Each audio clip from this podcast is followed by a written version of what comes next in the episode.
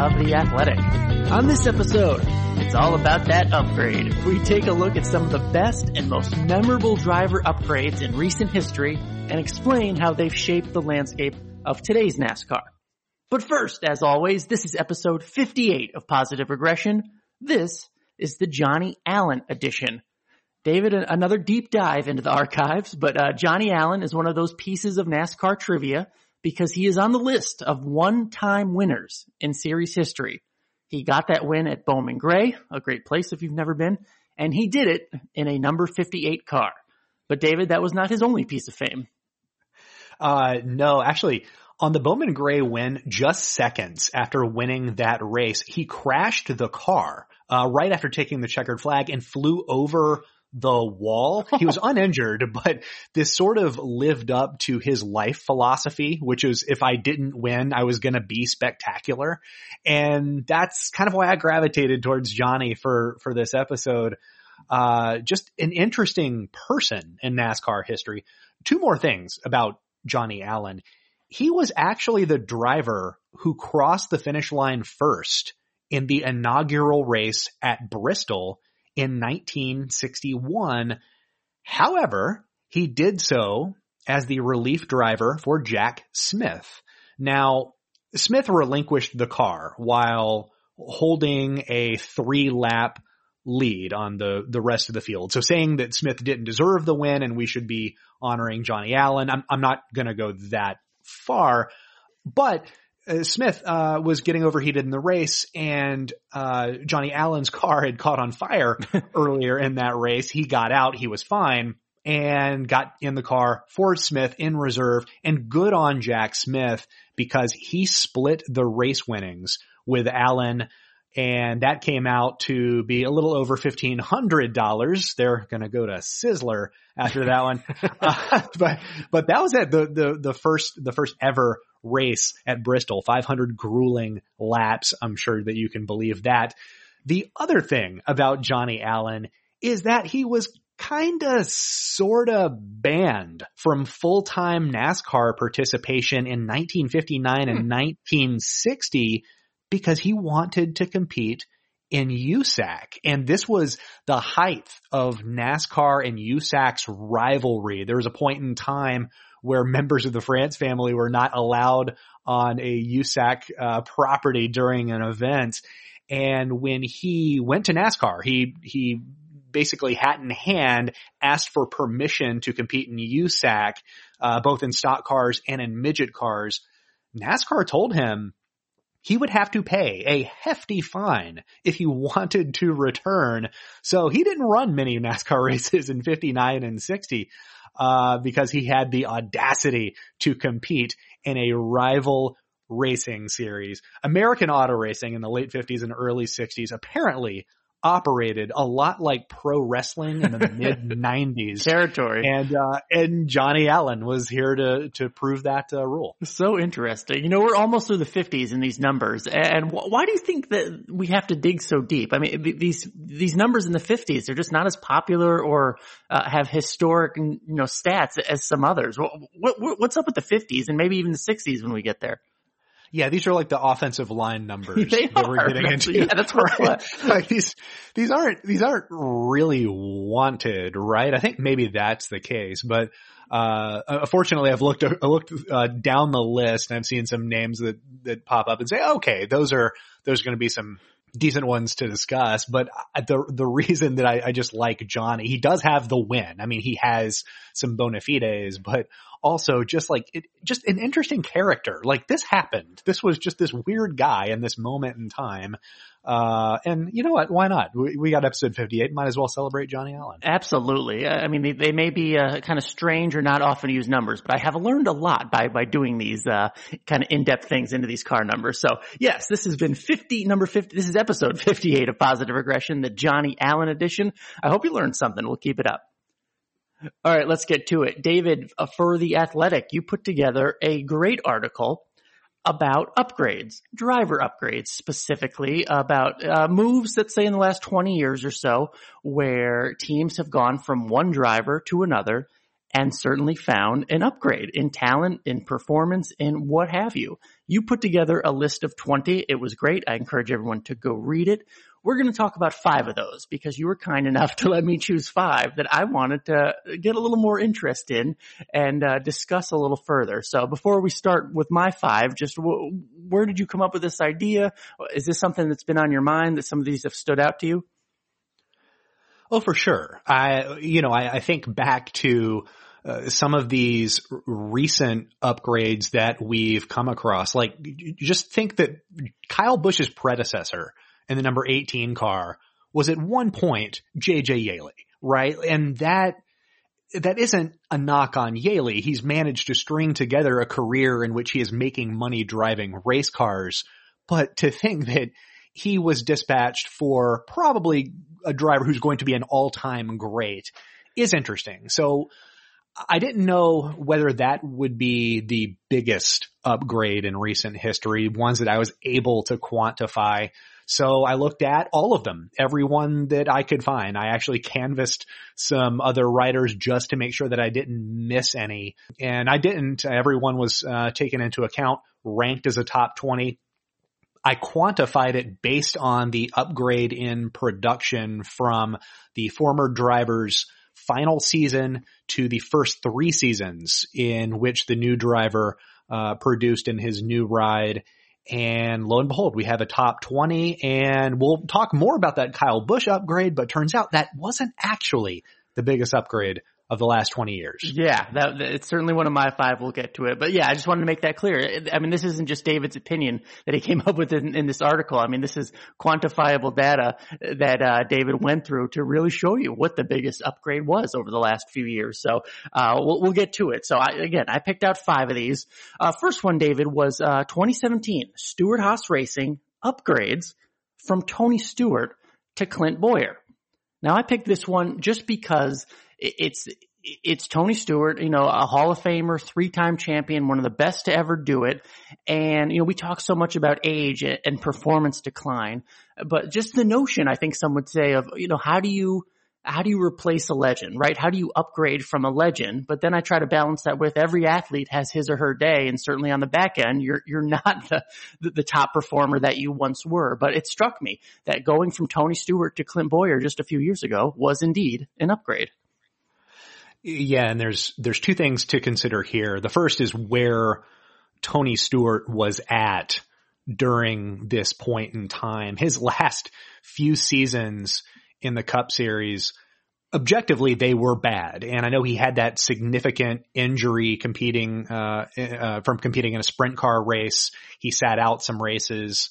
Uh, he had the was it the dune buggy accident yep, in the desert? Yeah. Yep. Okay, so there were there were some some rough spots for him in those final years, but I've I've, I've quantified it here. His peer in 2015 actually went negative. It was a minus 0.083. And in 2016, his final season, he did win at Sonoma. So that helped raise his production rating to a 0.556. But if we completely omitted Sonoma, uh, his peer across the remaining 26 races he ran that season shrinks to a 0.154. So Stewart-Haas Racing at that time, they were in contention for championships. I mean, Kevin Harvick was certainly having a field day uh, against the Cup Series field, but they were not getting good production out of Stewart. And uh, Alan, actually, I have a, a, a, good story. In 2015, I was asked by Athlon Sports for their preseason magazine, the one that you see on uh, newsstands and in grocery stores before every season. They asked me to rank the top 25 drivers in advance of the season. I did not include Tony Stewart Whoa. and my, my editor emailed because he thought I forgot about him. and I said, no, I didn't forget about him. it's so and then, and then he, and then he told me, well, you're the only one of our writers who didn't include him. Well, guess what? He ranked 45th in PEER that year and finished 28th in the point standings. Nowhere you can measure him as a top 25 driver. So that was, that was kind of where Tony Stewart was at that time. But also, let's consider when Stewart-Haas hired Clint Bowyer. It was in advance of his age 38 season. And the, the three years after that, 38, 39, 40, that is the apex for a Cup Series driver. So it stands to reason you have a driver in the winter of his career struggling. You trade him in for a driver at the peak of his career. Now, if we looked at their careers in total, of course, Tony Stewart's career, um, you can't compare Clint Bowyer's career to that, but just looking at these pockets of each of these drivers' careers, of course it makes sense. It just sounds so strange because this is Tony Stewart. He is a Hall of Famer. We, we think of all of these wins, all of these highlights, uh, from watching him, but yeah, I mean, on paper, it was an upgrade and in hindsight, it makes all the sense. It really does. And it's good to have your numbers and your perspective on that. All right, next up on the list, we go to 2005, David. Roush Racing upgrades from Jeff Burton to Carl Edwards. This one on your list struck me because Jeff Burton left just as he was entering his statistical prime for most drivers, right? Age 39. This was the 2005. And he went on to do well in the 31 car for RCR, had four wins and everything. So to see that the, this guy, Carl Edwards, right, an unproven driver at the time, ends up being an upgrade, that surprised me to look back on and say that a young Carl Edwards was an upgrade from a, a prime entering Jeff Burton. Explain that. Let's consider where Roush Racing was and, and what that organization meant to NASCAR during that time. On its roster, they had a living legend in Mark Martin. They had a uh, two champions in Matt Kenseth and Kurt Busch, and Kurt also sufficed as the young driver on their roster. And then they had Jeff Burton, as you mentioned, entering a point in his career where his production is supposed to be bountiful, but it's what they lacked, which is why they let Jeff Burton walk out the door and they lacked sponsorship. They, they could not sell Jeff Burton. If you remember during that season, I think in the Daytona 500, he was sponsored by the NBA or maybe it was like the NBA on TNT, but it was huh. the NBA all-star game on his car. And for those first few weeks, it was just kind of a, a revolving door of sponsors, but they couldn't find anything finite for him. And I, and I don't know. I don't know if this was a personality thing. I don't know if the, if the number that they were asking for was too high, but they came to an agreement with Burton, let him out of the ride early. Burton went to Richard Childress Racing where he served as an upgrade for them over Johnny Sauter in the America Online car uh, and then eventually uh, replaced Robby Gordon in the 31. But Carl Edwards was this young, energetic guy that they took a big bet on. And he was, he was the kind of bet that you make when you have nothing else to lose. this car was a blank white number 99 car. I mean, if they're going to go out of business, you might as well take a big swing. And to Jack Roush's credit, he's he's ran some cars with no sponsorship or just a Ford sponsorship. So credit to him. He, he's never been afraid to do this, but this one, he hit a home run immediately. Carl Edwards was good. His 13 race sample size in 2004 ranked 12th in the series in peer.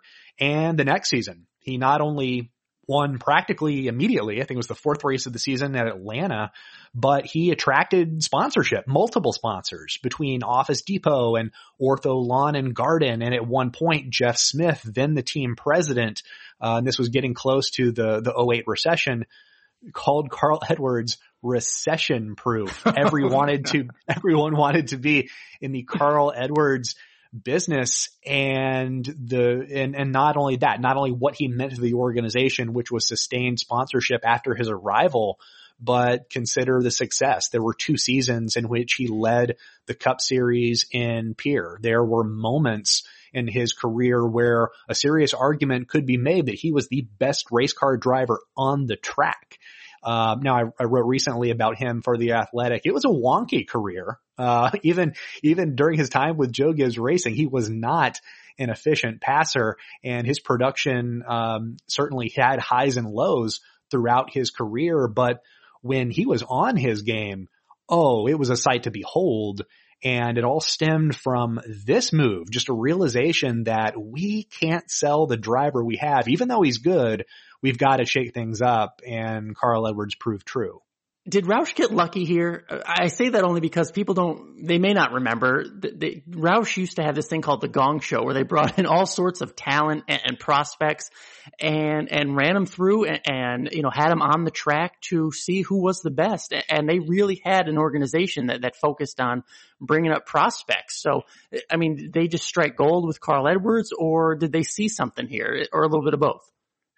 I will answer this as someone who has been an integral part in hosting a driver combine in my life. Driver combines are terrible. They tell you very little. And of course, Roush got lucky with Carl Edwards. Come on. They, yes, of course. Like if, if you're just grading somebody on how they do on 20 laps on an empty racetrack, is that anything like what we see on, on Sundays on race day? No, it's not. So yeah, they, they got a little bit lucky, but they put him in a position to succeed. They put him in the truck series first and that was going to be a filtering system. And and to uh, to Carl's credit, he performed there, and it was while he was in the Truck Series because he didn't really make an Xfinity Series leap before he went to the Cup Series. He was kind of straight out of trucks, but it was when he was in the Truck Series is when Jack Roush anointed him Mark Martin's successor.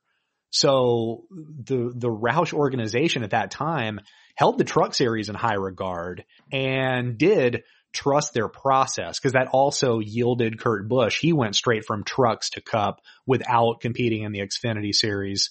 Carl was close to Kurt in age. This just represented the next step in that process's evolution uh, only a few people will get this, but I remember David, if you were a Yahoo fantasy player back in what, 2004, 2005, uh, the, the, game is set up into tiers. So like C-list drivers. And since Carl Edwards was a fill-in, nobody really knew him. Uh, he was a C-list driver and you got nine starts out of this C-list driver that performed so well. I rode Carl Edwards to a championship because he was in that white 99 car and on the C-list, he gave, he, he put in some really good finishes and it helped anybody playing that game. So some people will remember that. So thank you, Carl Edwards. when we're able to draw Carl Edwards out of seclusion to be a guest on this podcast, we're gonna have you're gonna have to tell him that story. Can't wait, can't wait. All right, next up on the list, 2009 Hendrick Motorsports upgraded from Casey Mears to Mark Martin. I picked this one specifically because I want to hear David talk about Casey Mears. And, uh, that's it. Uh, for my own entertainment, I want to hear. I'm not saying you have a disdain for him, David, but uh, whenever he gets brought up on the podcast or the fact that he was a Hendrick driver, uh, you, it sets something off in you. So let's let, go back again. Casey Mears, uh, Hendrick went upgraded to Mark Martin from Casey Mears. And this was, you know, Mark Martin who could have retired in 2005. You know, they had a whole rocking chair ceremony with him and Rusty, all this stuff. But Mark Martin comes back and becomes a winner and a title contender and a Hendrick Motorsports. Were you more surprised Mears was even on HMS in the first place? Uh, yeah, yeah, yes, you can say that. Uh, I, I, I vividly remember there was a NASCAR.com headline and graphic proclaiming it had Gordon Johnson, Earnhardt Jr., and Casey Mears, and it proclaimed it the dream team. And I even read it then. I was like, well, then Casey Mears is clearly Christian Laettner here on this on this oh, version of the dream team. I, I listen, listen, listen. I, I have, I have nothing personally against Casey Mears, but oh my goodness. I mean, he, look, he got a long leash from a lot of different organizations, but look, Rick Hendrick realized that he needed someone to steady the ship, right? Consider where this team was at in 2008, this number five team. Casey Mears was struggling and he had a young crew chief named Alan Gustafson who at the time, I think the jury was still out in hindsight that wasn't true. He did win races with a 20 year old Kyle Busch and then was handed Casey Mears. And I, I, mean, looking back, that was probably the best he could do. But someone like a Mark Martin, even coming in at the age of 50 is going to be someone who brings stability. And his first season with Hendrick was something. Five wins at age 50. He really took to that year's rules package. That was when the COT, um, those benefited uh, that were willing to go slow to go fast. If that makes sense, it mm-hmm. just wasn't wasn't pressuring the gas too much. That suited Mark Martin's style. After that season, it was a steep downhill for Martin. Uh, I think the advent of the double file restart changed the nature of racing and, and those mid race pockets of aggression just doesn't suit his style. But for the time that he was there, just in terms of production, that's why this is on this list. But this team was elevated and Gustafson would later be pulled on to the number 24 car as Jeff Gordon's crew chief and later inherited Chase Elliott and he's still going strong. So uh, this moment in time was sort of two rejuvenations. One for Mark Martin uh, who gave him, I, mean, what an interesting way to book in his career. I, I don't think, you know, you and I are both children of the nineties. I don't think we ever envisioned Mark Martin in a Hendrick car. No, but especially but winning. Yeah. And, and the other, at least in terms of perception, was Alan Gustafson because there was a point in time where his cars weren't going fast and it could have gone the wrong way for him. And thankfully it, it didn't. And he's now still a crew chief and producing uh, the fastest car in the NASCAR Cup Series in the year 2020. All right. Again, any, any time I have the opportunity to hear David talk about Casey Mears, uh, I will take it. So uh, we'll always bring it up on the podcast here on Positive Regression. Uh, next up, 2008. Joe Gibbs Racing upgrades from JJ Yeley to the Kyle Busch. Now, th- this one interests me, David, only because look, JJ Yeley is no slouch. He is a Hall of Fame level dirt wheel, dirt open wheel racer. I mean, USAC triple crown champion. He came with a resume, but no matter if Kyle, no matter who you are, if Kyle Busch replaces you, that comparison will always be there, unfortunately, no matter who you are. If I love doing this podcast, but if Howard Stern were to replace me, David, uh, I would not look good in comparison. You know, it doesn't matter. So, I mean, are we staring, is, is that the case here where no matter what the comparison is, or is this another surprising that JJ Yeley was in the 18 in the first place? What was the backstory there? You know, it was maybe a little bit of both. Um, it's hard to have a multi-car organization just functioning on all cylinders, have stability with each car. We've seen that. I think there was a joke for years about that there were only three good Hendrick cars and then there was the other car, but this, you know, the, the mid to late 2000s was a moment in time. Joe Gibbs Racing couldn't hit on all three of their cars. They're competing for championships with Tony Stewart on one end and on another end, they would go and get a major sponsor in FedEx and they could not attract an elite driver at that time, regardless of how hard they tried. And they, they settled for Jason Leffler, who, like Yeley, a, an all-star on dirt, but in NASCAR, he was a journeyman. Um, and he was behind the wheel um, of the 11. Yeley was behind the wheel of the team's flagship number 18 car while JGR was at its zenith and he replaced a champion and Bobby Labonte.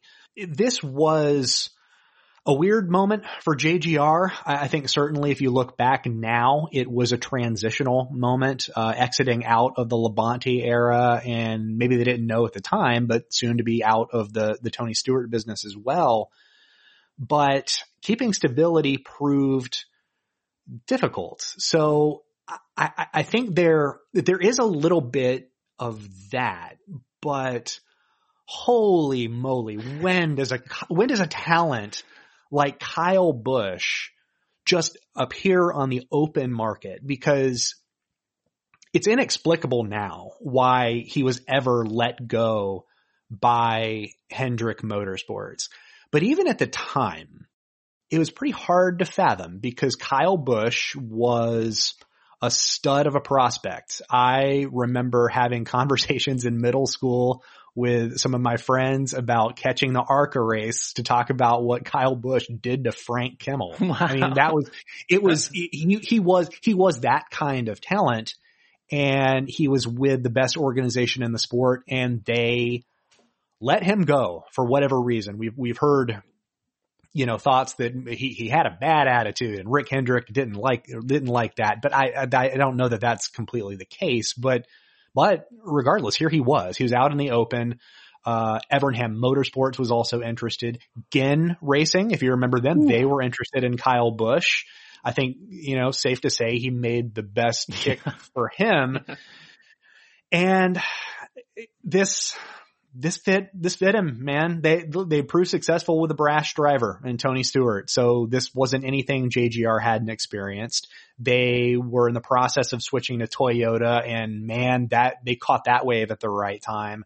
And everything sort of crescendoed to this point. Kyle Busch comes out, wins eight races in his first year with Joe Gibbs Racing and now look at him. He is going to, in his career as one of the best ever do it, he's probably going to be a 20 year driver for Joe Gibbs Racing. He's the face of Toyota Motorsports, um, in America, uh, certainly, perhaps the world.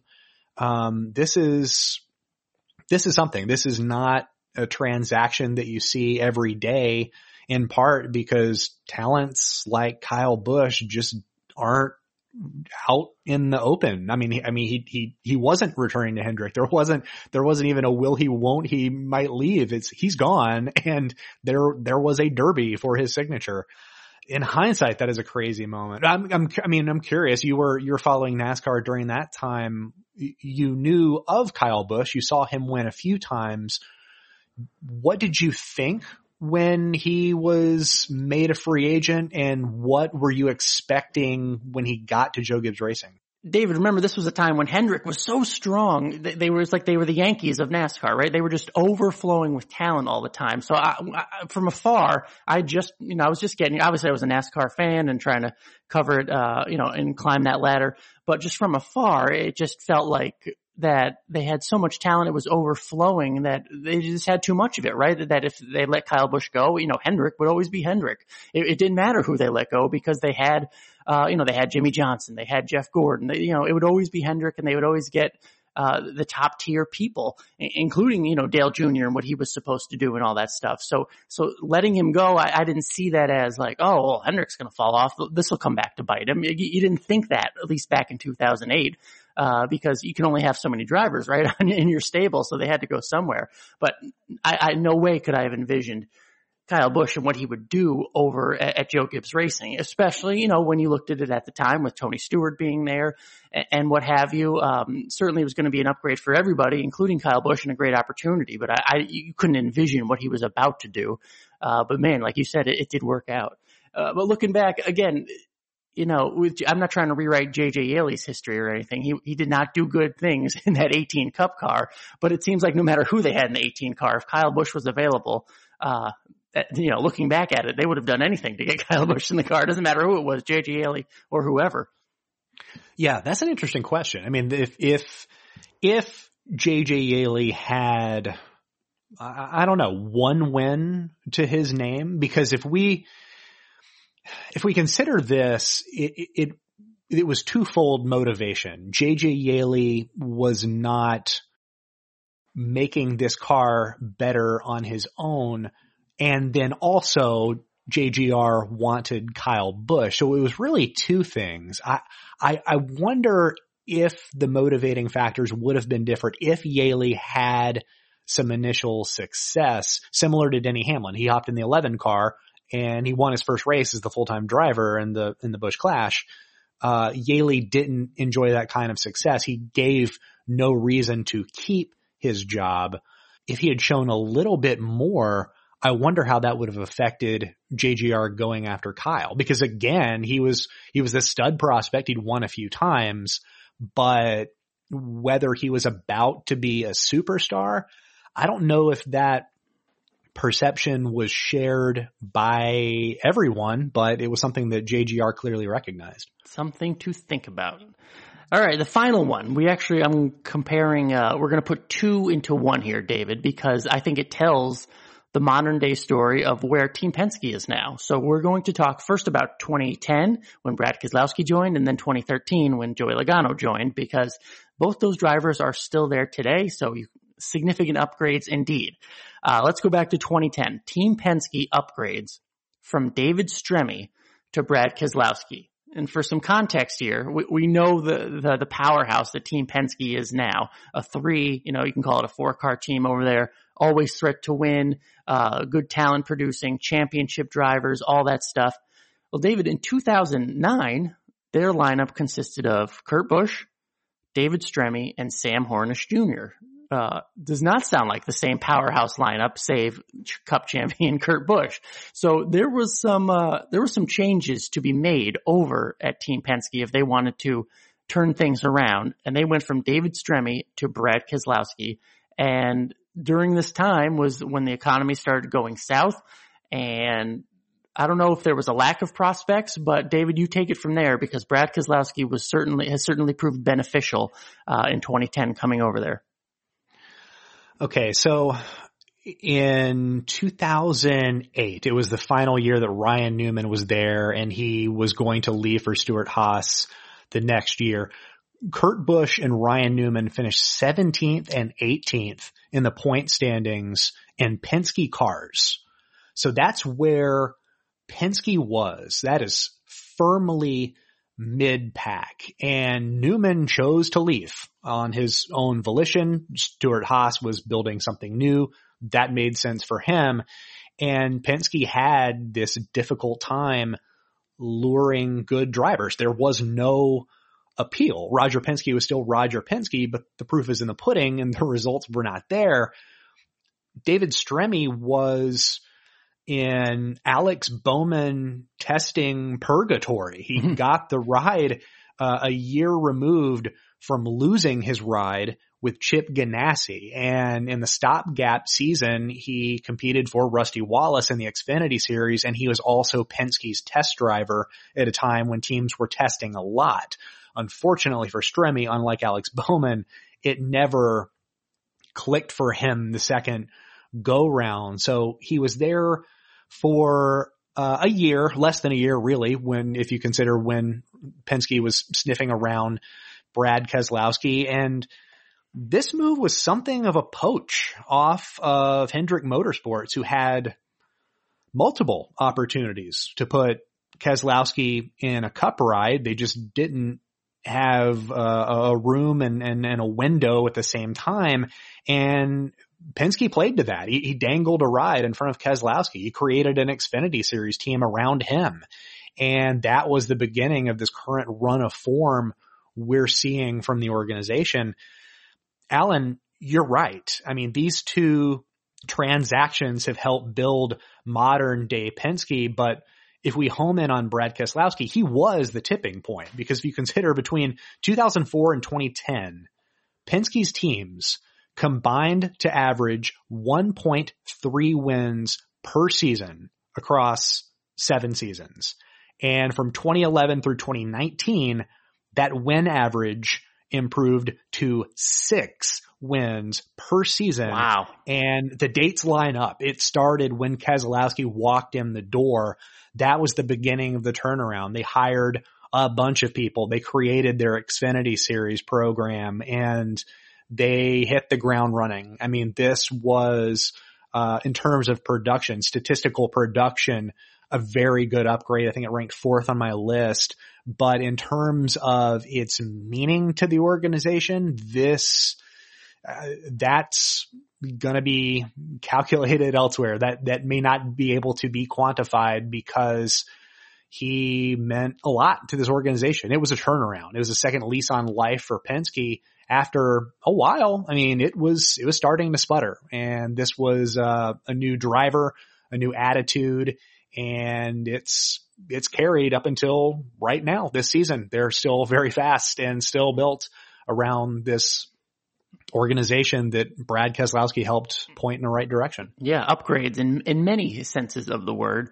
Now, the other half of the the Penske equation, uh, where they are now, was 2013 when Team Penske upgraded from AJ Allmendinger to Joey Logano. If you remember the circumstances behind this, uh, was a- AJ Allmendinger was in the 22 Pennzoil car and was I mean, I felt, I mean, looking back at it, David, I remember that season, uh, you know, he, things were looking up. I think he finished second in Martinsville. We know what he can do at road courses, but it, it seemed like someone who was, uh, rising to the level of the car they were in, right? I mean, it was a good organization, the best opportunity he'd ever had in Cup, AJ Allmendinger. And if, it felt like to me anyway, he was, he was at least rising to that occasion. It was on an upward trajectory.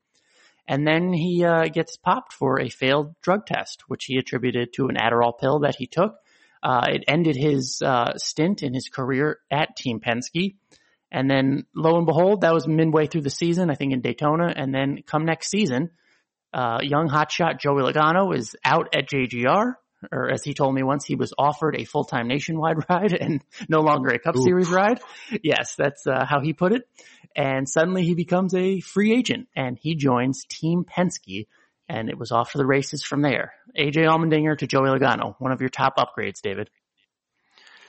I mean, I can trace this back further because it is amazing this this run of fortune the 22 car had. The, the 22 car and the Shell Pennzoil sponsorship was built around Kurt Busch, and if if Busch hadn't gone on a tirade in a TV interview, he wouldn't have been fired, and AJ Allmendinger would not have gotten probably the best ride that he ever had.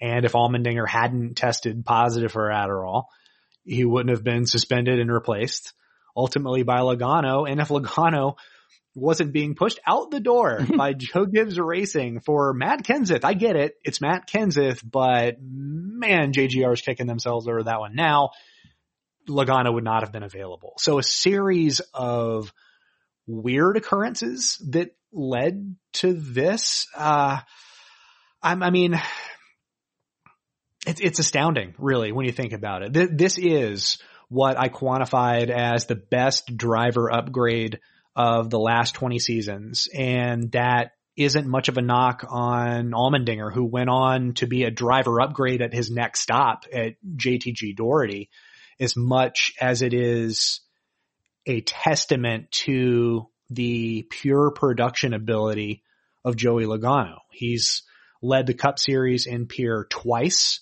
and those seasons came in years two and 3 mm-hmm. at Penske, which helps in raising the uh, this the production rating on this upgrade. And he's won a championship, and he did all of this before the age of 30. He is not only the present for Penske, but he represents the organization's future.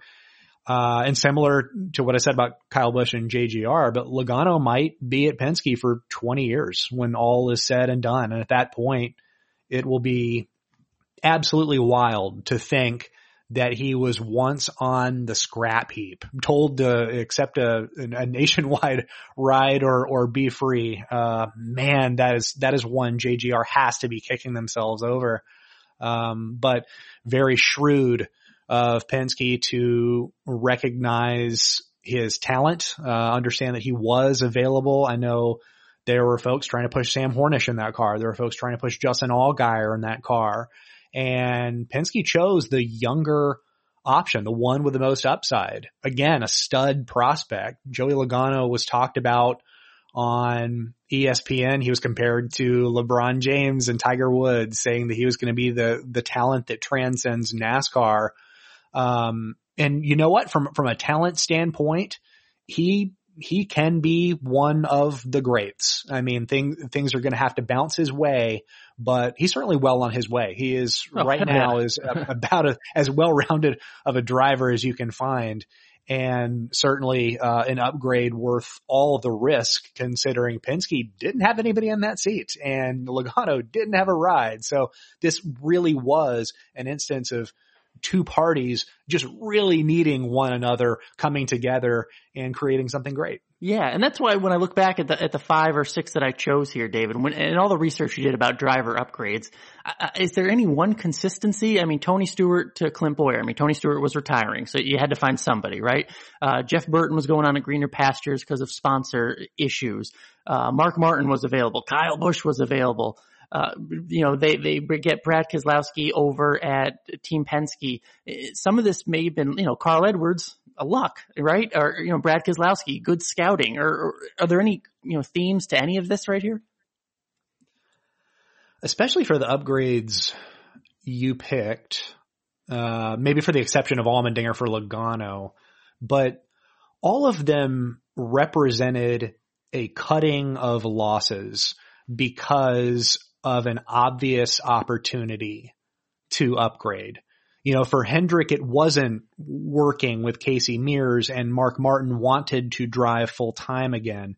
Uh, for Roush, they could not sell sponsorship around Jeff Burton, so they let him hit the market and they threw a Hail Mary with a young Carl Edwards. But consider when Hendrick had Mark Martin in the five car and the production was starting to wane, they had Keselowski as a development driver in their fold. And I'm sure that they wanted to promote Brad Keselowski to a cup ride, but they weren't ready or willing to eat the remainder of Mark Martin's contract to do it. And I would assume it's because he still brought them something of value. Maybe it was wisdom and car setup. Maybe it was his leadership.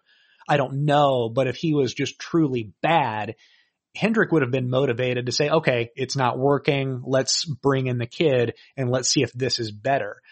That was an upgrade that didn't happen hmm. because there weren't two motivating factors to do it.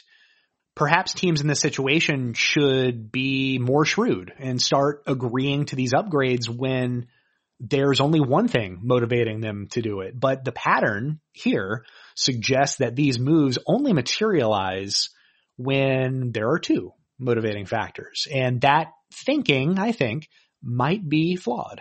Interesting stuff. Great subject matter. Great list again available on the Athletic for all 20 of them. But uh, I, I, like the five I picked because uh, they were they were entertaining and, and they also apply to today. Good stuff, David. Don't forget, we are available on Apple Podcasts, Google Play, Stitcher, Spotify, Podbean, and Luminary. We are available no matter your device. If you like what you're hearing, please leave us a rating or a review. That stuff just, it helps in spreading the word. We do notice and it is so appreciated. If you have any questions, make sure you send them to us on Twitter at PosRegPod, P-O-S-R-E-G-P-O-D. You know we love to answer them. David, I know you're working hard because we just talked about all your hard work. So what are you working on for the future? This week I'm writing on the Athletic, uh, writing about Mark Donohue's lone NASCAR win coming in 1973. I explored what that win and his career overall meant for the quality of auto racing in America. And if you know anything about Mark Donohue, you know who his team owner was, and then it, it all starts to crystallize. But uh, what a fascinating figure, and it was a thrill to write about him. Uh, I also interviewed IMSA president John Doonan this week. We discussed his first year as series president. 2020 is it. Uh, what a year to be a president uh, how he's shaping his first year around the COVID-19 pandemic and his immediate goals for pushing sports car racing to a younger generation of fans. It was an interesting chat. Um, and both of these were fun pieces to write. So be sure to uh, to check them out on the Athletic when you have a chance. All right, good stuff, and uh, make sure you continue to watch the Fox family for all your NASCAR coverage. We have Race Hub still. We're doing it from our homes, but uh, a lot of great team still putting it together uh, Monday through Thursday, uh, 6 p.m. Eastern on FS1. Uh, check out my Twitter because we did a, a, draft this week in honor of the NFL draft, of course, and we had Larry Mac and Ricky Craven and Drew Blickensderfer drafting their best team, and Bob Pockrass and I got to evaluate and uh, make fun in some points, uh, some of their picks. So make sure you go back and look for that. But also this weekend, iRacing still taking off, uh, Talladega, baby. It's going to be fun. So make sure you watch that on Sunday. And as always, thank you guys for listening to us. We appreciate all you listening out there, especially during the strange time without racing, but we still have plenty to talk about. So make sure you reach out to us. Uh, we love talking to you. For David Smith, I'm Alan Cavanna. This is Positive Regression.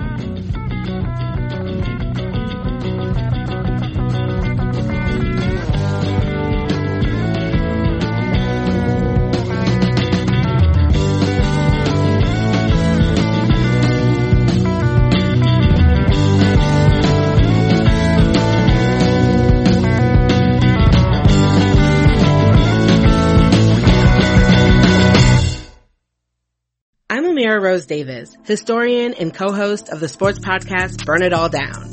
And now I'm hosting the new season of American Prodigy, all about black girls in gymnastics. For the last 40 years, black gymnasts have moved from the margins to the core of the sport and changed gymnastics along the way. Now, they tell their stories. You'll meet trailblazers like Diane Durham, superstars like Jordan Chiles, and everyone in between. Listen to American Prodigies on Apple Podcasts, Spotify, Stitcher, or wherever you get your podcasts.